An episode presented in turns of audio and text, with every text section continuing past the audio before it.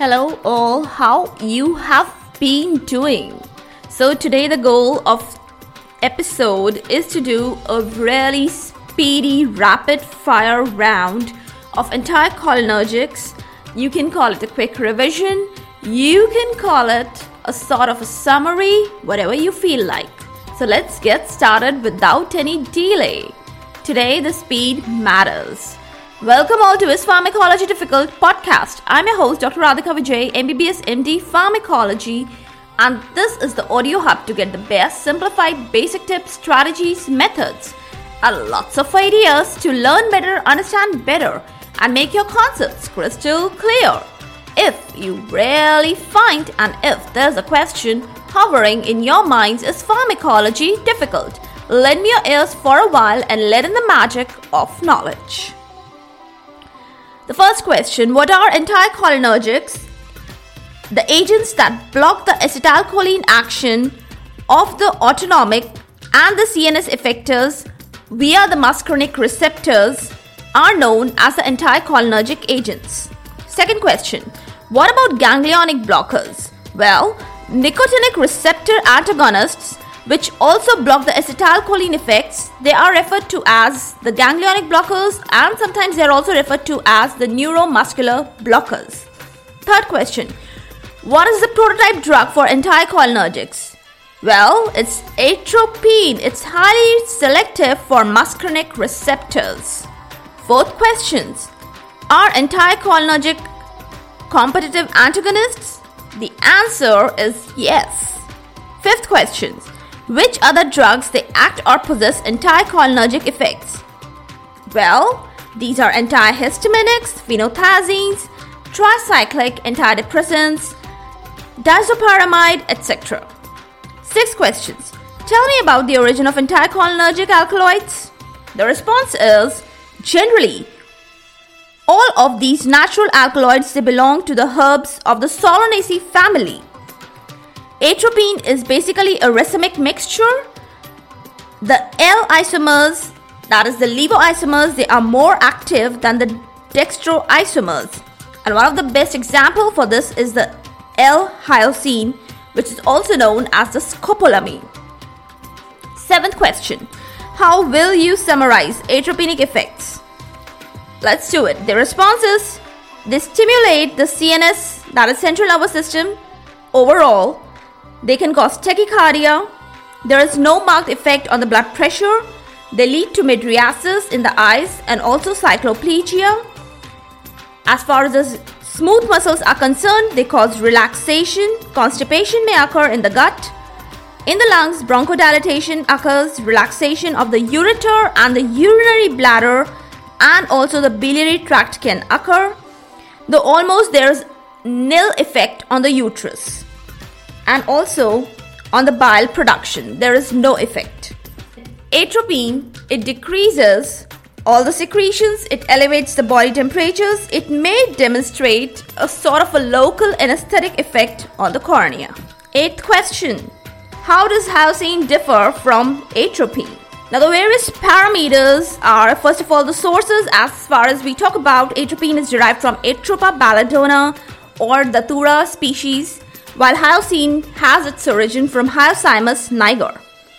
As far as the anticholinergic property is concerned, atropine has a very effective role on heart and bronchial muscles and the gut.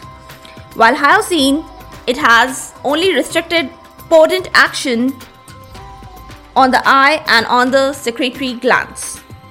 As far as the duration of action is concerned, atropine is definitely longer acting.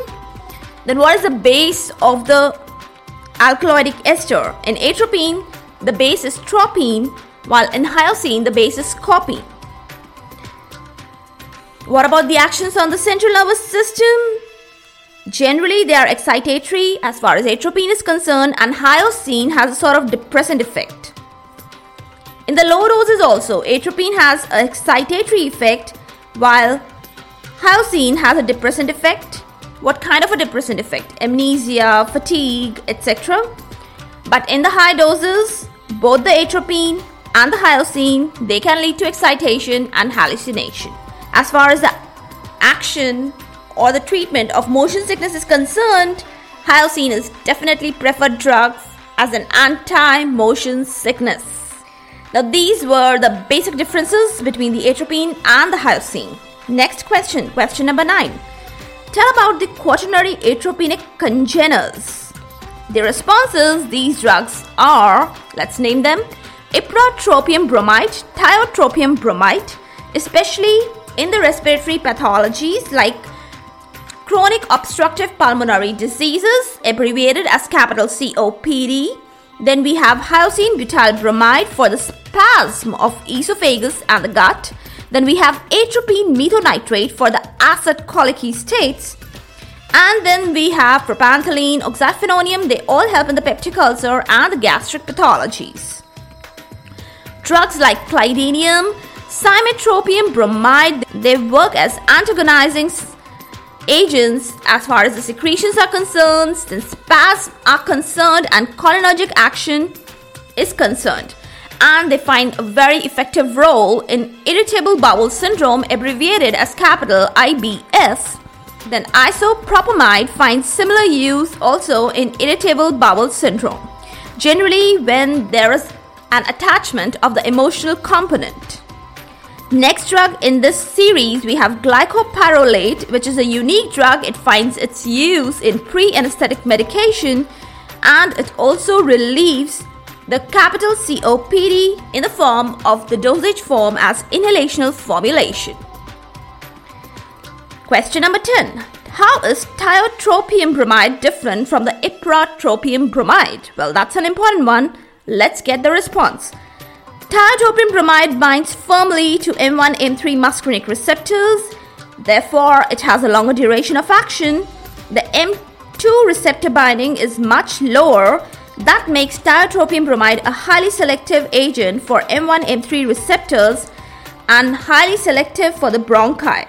The results are that it does not add up to the release of acetylcholine, which generally is seen in the case of M2 receptor antagonism and also its absorption from the gut and the lungs is almost nil. Question number 11 How would you give an account of anticholinergic of the chemically tertiary amine structure? The responses among these the important drugs they are dicyclomine, valethamate and selective M1 receptor antagonists. These drugs they cause good enough relaxation of the smooth muscles and they are seen as the relief of the spasm. The spasm can be of urinary or intestinal or biliary origin, and also they have a very good relief and cause cervical dilatation. The kids may experience toxicity, and these also help in the morning and the motion sickness relief by curbing the feeling or the property of emesis. Talking about the specially selective M1 antagonists, the drugs are pirenzepine and telenzepine. They lower down the hydrochloric acid secretion and they also exhibit less side effects because they act on the plexus and the ganglia and not on the parietal cells directly. Question number 12. How do anticholinergic they function to treat the bladder ailments? That is, how do we, they serve as vesicoselective agents? Drugs like oxybutynin, tolterodine, darifenacin, solifenacin, flavoxate, they are quite highly selective for the M1 M3 receptors and they almost exhibit less or no side effects. The speciality of drotaverine as a vesicoselective agent lies in its unique mechanism of action by inhibiting the phosphodiesterase 4, increasing the cyclic AMP and causing smooth muscle relaxation. Question number 13 What are ocular indications of anticholinergics? And the answer we have is atropine is an effective mydriatic, but atropinic substitutes like homatropine, cyclopentolate, and tropicamide they are also available as nice substitutes. Amongst which cyclopentolate and tropicamide they are quite effective for refractive error testing, iritis and uveitis. Tropicamide is used as a fast acting agent for these purposes. As in fundoscopy, there is no cycloplegia required. The phenylephrine is definitely a better option. Atropine finds decent application in corneal ulcer, keratitis, iridocyclitis and local anodyne condition. It relieves the painful spasm. If used alternatively with miotic, then adhesions they are also prevented between the iris and the lens. But atropine is absolutely contraindicated in the narrow iridocorneal angle because it may lead to congestive glaucoma formation. Question number 40. How does anticholinergics they are useful in pulmonary embolism and Parkinsonism? The response is pulmonary secretions they are curbed effectively with atropine while central anticholinergics they are less effective than levodopa as far as Parkinsonism is concerned. So they are used as add-on drugs in the mild conditions like drug-induced states of extrapyramidal symptoms. Question number 15. How can motion sickness be treated? And the response we have is very well known. Hyoscine, a very useful drug, is generally given prophylactically to last the action for around 4 to 5 hours. Now, this is done by putting transdermal patch behind the ear pinna 4 to 5 hours before the travel and it serves its function for around 2 to 3 days. Scopolamine was also used as a lie detector during the interrogation rounds in World War II owing to its amnesic and drowsiness effect. And due to these effects, the truth was evoked out of the person that was treated. Question number 16.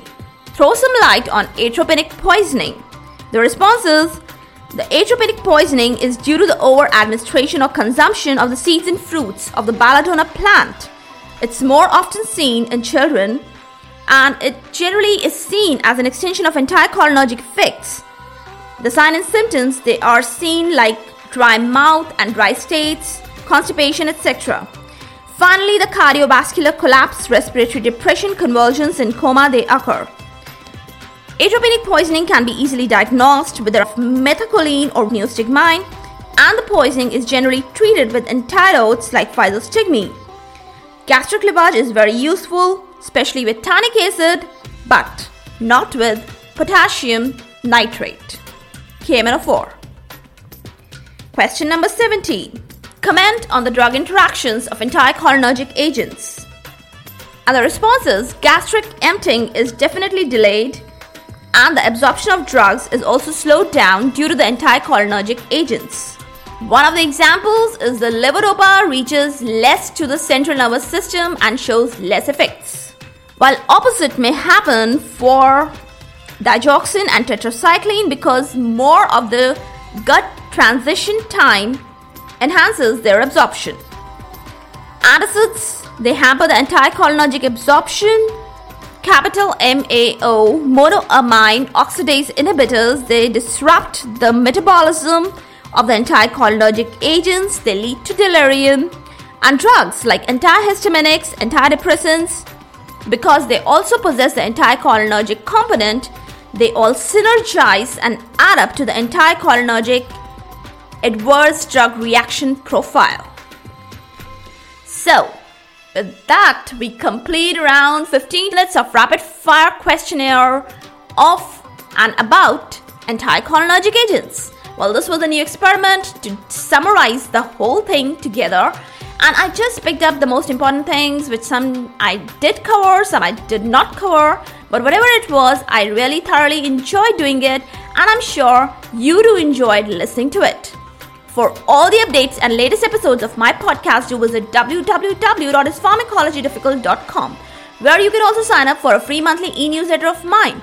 It actually contains a lot of updates about medical sciences, drug information updates, and my podcast updates also. You can follow me on different social media handles like Twitter, Insta, Facebook, and LinkedIn. They all are with the same name. Is Pharmacology Difficult? If you're listening for the first time, do subscribe and follow whatever platform you are consuming this episode. Stay tuned. Do rate and review on iTunes, Apple Podcast. Stay safe, stay happy, stay enlightened. Thank you.